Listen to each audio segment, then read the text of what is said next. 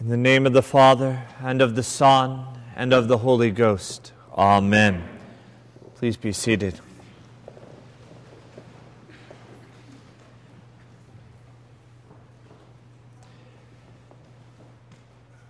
Yet even now, says the Lord, return to me with all your heart.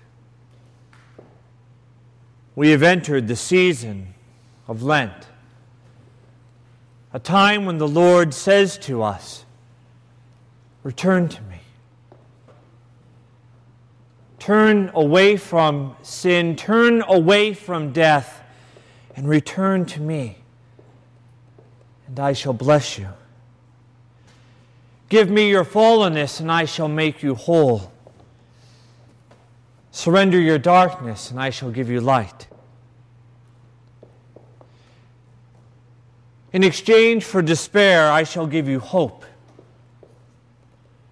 But you must turn to me. And in Joel chapter 2, verse 12, the scriptures say that the Lord calls us to return to him with all our heart. How many times have Christine and I had a significant discussion. And she'll say, Well, I'm sorry. And I, I bet. And she'll say, Well, what do you mean by that? And I'll say, Well, are you really sorry? If I wasn't really sorry, I, am sorry, she doesn't sound like that.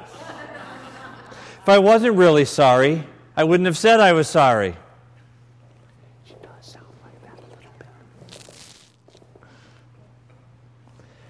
But you see, what she's looking for, or what I'm looking for rather, is I want to know is she really sorry? And she wants to know, am I really sorry? And when our children come to us, Daddy, I'm sorry, are you really sorry? And so God is saying, return with all your heart. Not I'm sorry, but. Not I'm sorry because I don't want to deal with the consequences, but because I know that you love me, O oh God. See, there's someone that I love here who's a sinner.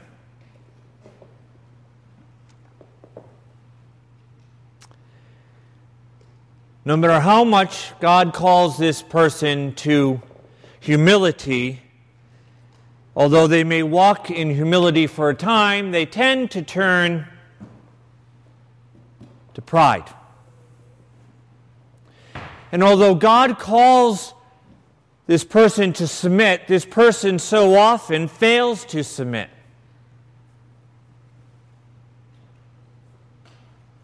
Judy read to us. The Word of God says, Do you not know that friendship with the world is enmity with God? And yet, this person, time and time again, chooses the world over the Word of God. Despite the love and the forgiveness that God has shown her time and time again, she fails to submit. She chooses the world over the Word. She chooses herself over God.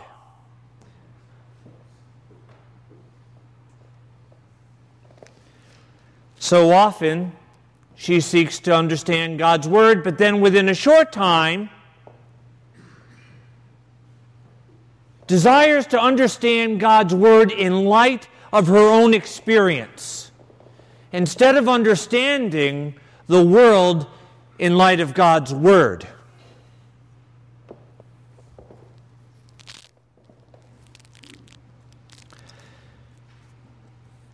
Never happy.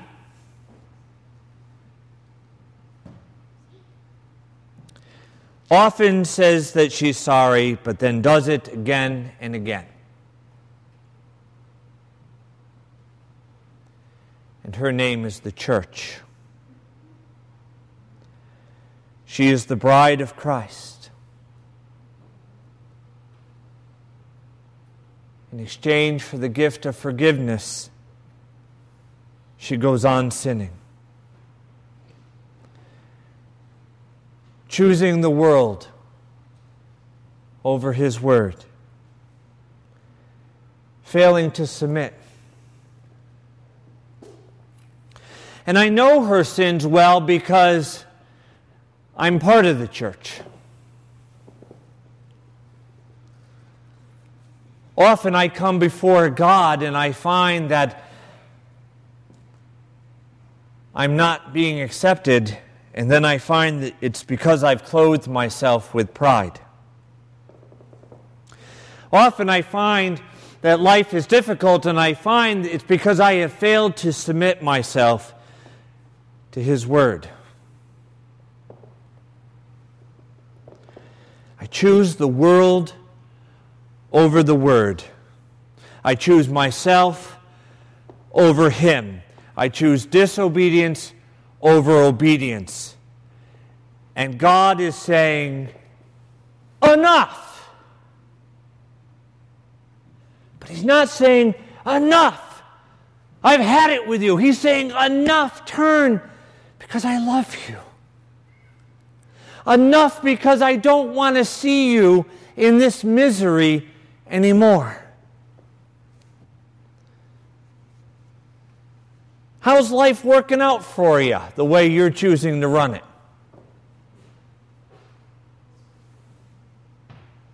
And that's why the Lord says, Return to me with all your heart. That is, hold nothing back. Because anything you hold back is going to hurt you. And I don't want to see you hurt anymore.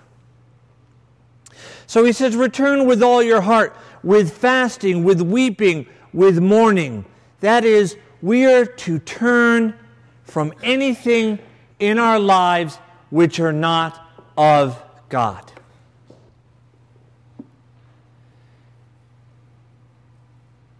If God were to say to me right now, Michael, have you given me your heart? Yes, Lord, I've given you my heart. Have you given me your day? Yes, Lord, I've given you my day. Michael, is there anything you're holding back? And then, like a little five year old, not that I know any, I'd say, No, no, Lord. I'm not hiding anything from you. There's nothing I'm holding back. But there is. I know what I have failed to surrender to God. I'm not going to tell you what it is. Yo, be quiet. Let me start over. There's a sinner among us. She's disobedient. that's why the Lord says, return with all your heart. With fasting, because fasting is a reminder that we have to deny ourselves and our desires for the things of this world in order to refocus on God. Fasting doesn't earn you salvation. Fasting doesn't make you holier than the people who aren't fasting. Fasting doesn't make you more pious. Fasting is simply a reminder that we need to shift our focus from the things of this world to God. He says, turn with all your heart, with fasting. That is, shift your focus with weeping. That is, if there's anything that keeps you from me. Weep over it. And with mourning. And then he says, Rend your hearts and not your garments. What does that mean? That means that all the incense that we offer to God and all the genuflecting that we do and all the signs of the cross and all the good works and all the gestures don't mean anything if our hearts aren't changed. God does appreciate these things, but He doesn't really care. They lack meaning if we can't change our hearts. And sometimes that's the biggest thing that's in my way, and that's my own heart.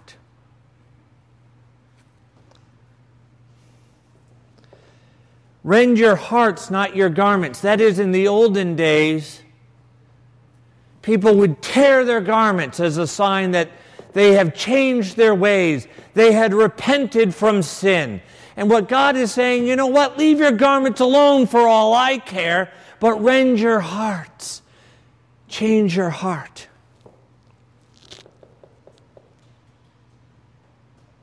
And so he calls us to return to him with all our heart.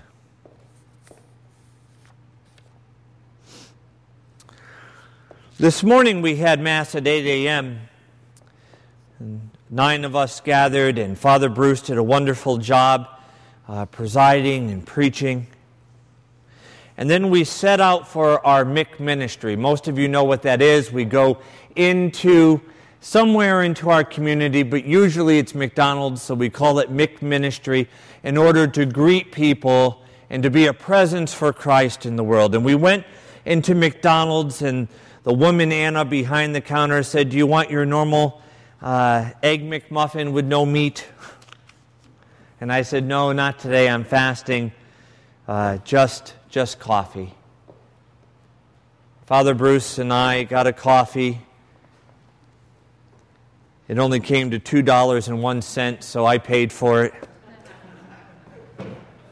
And as we were sitting down and talking, they were putting up signs filet of fish, 333, fish fry.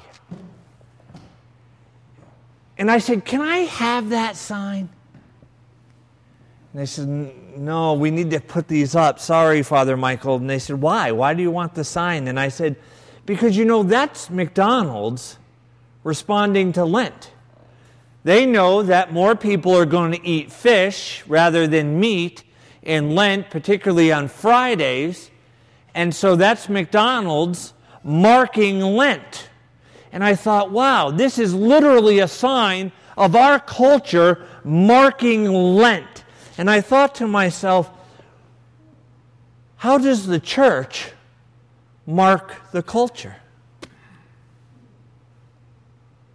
How do we, as a people, mark the culture? And so we started talking out loud. People coming in to get their things. We're hearing this conversation between Father Bruce and I and the workers. And we were talking about how McDonald's was marking Lent and how the church needed to mark McDonald's and the culture. And I thought, what impact do we have? Is this it? Is this the impact that the church has made on the world that McDonald's does a fish fry during Lent? Not that I'm against it, mind you. What impact do we have? And as I was talking about this with Father Bruce, one of the workers said, Could I have ashes?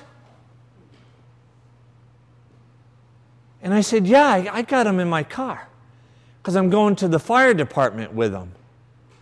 Do you want ashes? She said, Yeah, I want ashes. I said, Don't go anywhere. I was just asking the question how can we as the church mark the culture? And I thought to myself, this woman is asking publicly for ashes. So I ran out to the car and I ran back in and four workers came out from behind the counter. And they took off their little caps and told me their names. And I said, All you need to do to receive ashes is to say, acknowledge that you're mortal and broken and that you need God. That you trust Him instead of yourself, starting today. And they all said yes. Now, I think one of them didn't know anything I was saying because I think she only spoke Portuguese, but they all said yes. And right there, as Father Bruce is my witness, we started imposing ashes in the center of McDonald's. And the customers were all waiting in line with no one to wait on them. There was no one behind the counter. except for a couple workers way in the back. Like that. And I thought, thank you, Lord. Because you've given me, as fallen and broken and sinful as I am, as disobedient as I am, as hard of heart as I am, you've given me a chance to make an impact.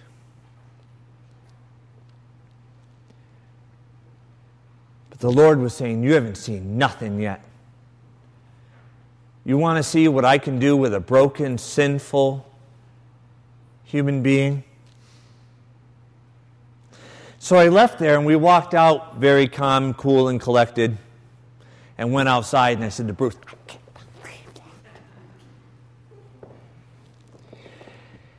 And then we went off to the fire station and I went to each of the stations. And I was amazed at the number that received ashes this year. And one of the younger firefighters came in after and said, Father, Father, Father, I didn't hear the announcement. Sorry, sorry, can I get ashes? And they all started to razz him. There's not enough ashes to pour over your head.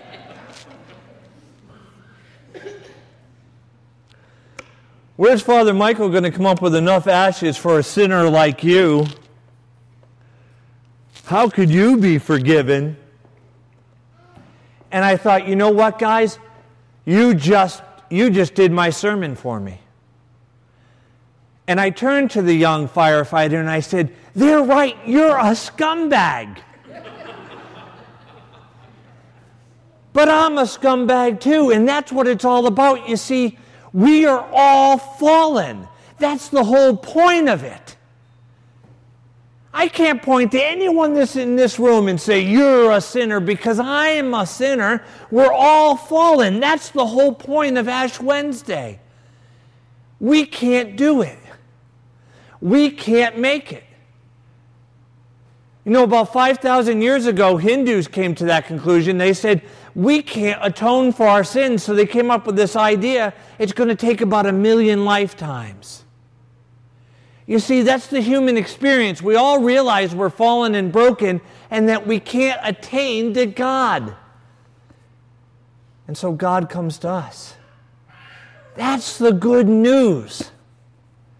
So if you're sitting there thinking, I'm embarrassed, I'm a sinner, I'm fallen, I'm broken, you're right. And if you feel guilty, good, you should. But guess what? He loves you anyway. He loves you so much he can't imagine eternity without you.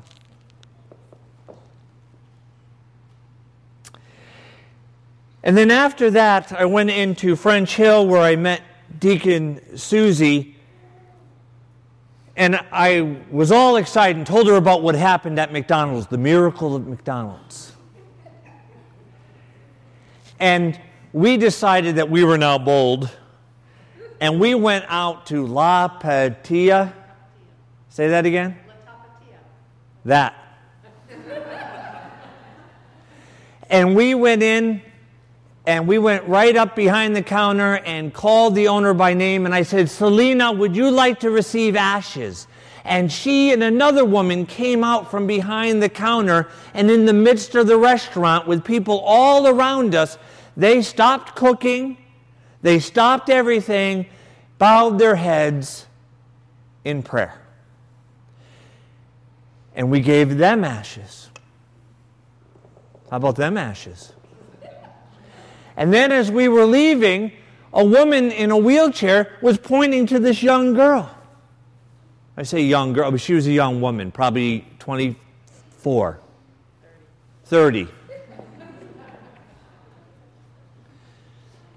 And, and, I, and I said, Oh, would you like ashes? And she said, Yes.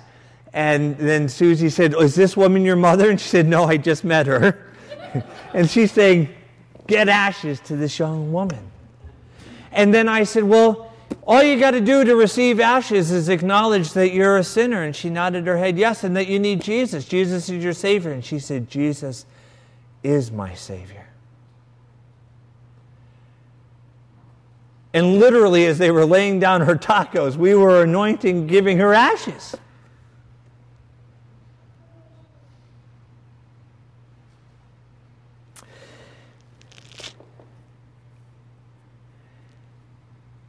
Later, we were coming back and we ran into a man that we've come to know a little bit at one of the bars down in French Hill. And he said, Oh, you know, are you going to the bar today? We said, No, not today. It's Ash Wednesday. We're fasting, you know.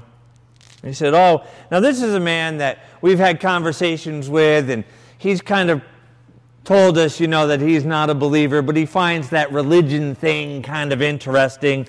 And he told us that he had been sick for a while, and we said, Are you better? And yes. And it was interesting as we, we said, Would you put these up in the bar for us? It's announcing our new chapel. And he said, Oh, yeah, sure, I'd be happy to. And as we were leaving, he said, Now keep praying for me.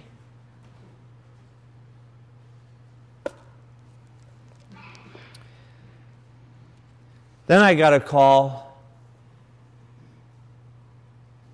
that someone that some of us know needed last rites. So we went off to um, Westboro to give June Hudnall's mom last rites. And I thought, dear God, I am so broken. I am so sinful. And all this has taken place in just a few hours. Who am I that in your name I can say to this frail, weak, dying woman, Your sins are forgiven you. Your God loves you. There is hope.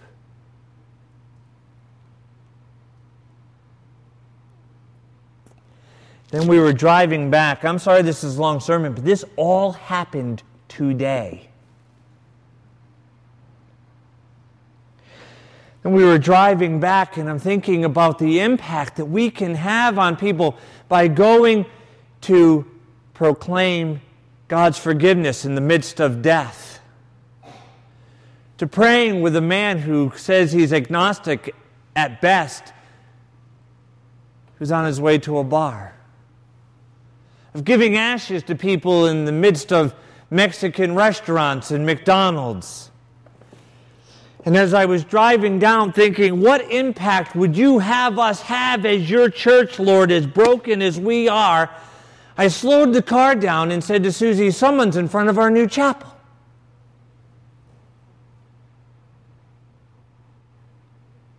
It was some broken, sinful man with a long beard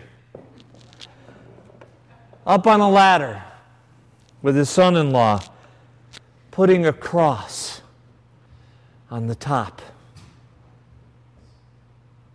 And I thought, what, what impact? What impact will we have as broken and fallen and sinful we are if we can just focus a little less on ourselves and a little more on Him?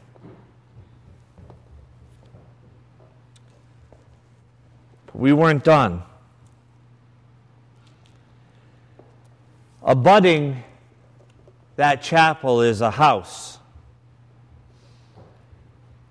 And I received a call last night from Kathleen that we needed to go and visit that house that just about touches the new chapel. That the man who lived there, whose name is Richie, whose wife died a few years ago from cancer, is raising his two children, found his 12 year old daughter dead yesterday in her bed. Our neighbor, literally a house that is probably comes within six inches of our new chapel.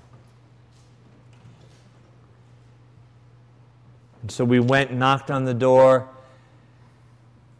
and he actually invited us in. We didn't have anything magical to say, but we just wanted him to know that someone who didn't even know him cared because God cared. I didn't have an answer for him. But we wanted to be the presence of Christ.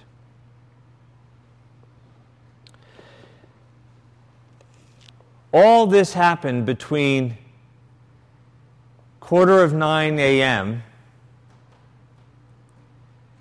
and about 2.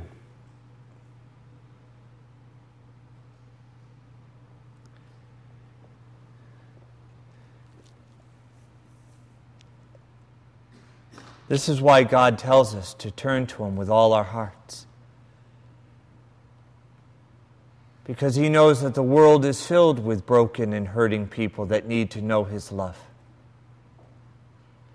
who need to know forgiveness instead of condemnation, who need to know grace instead of judgment, who need to know love instead of hatred, who need to know truth instead of lies. Who need to be lifted up instead of kicked down.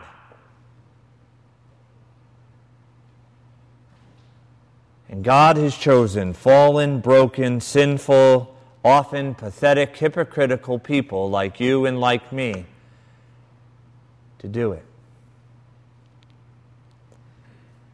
He'll do it all. All we have to do is turn away from ourselves and the world and place our heart on Him. This is what this season is about. There's many people out there. There's many people in here who need not our condemnation, but our love.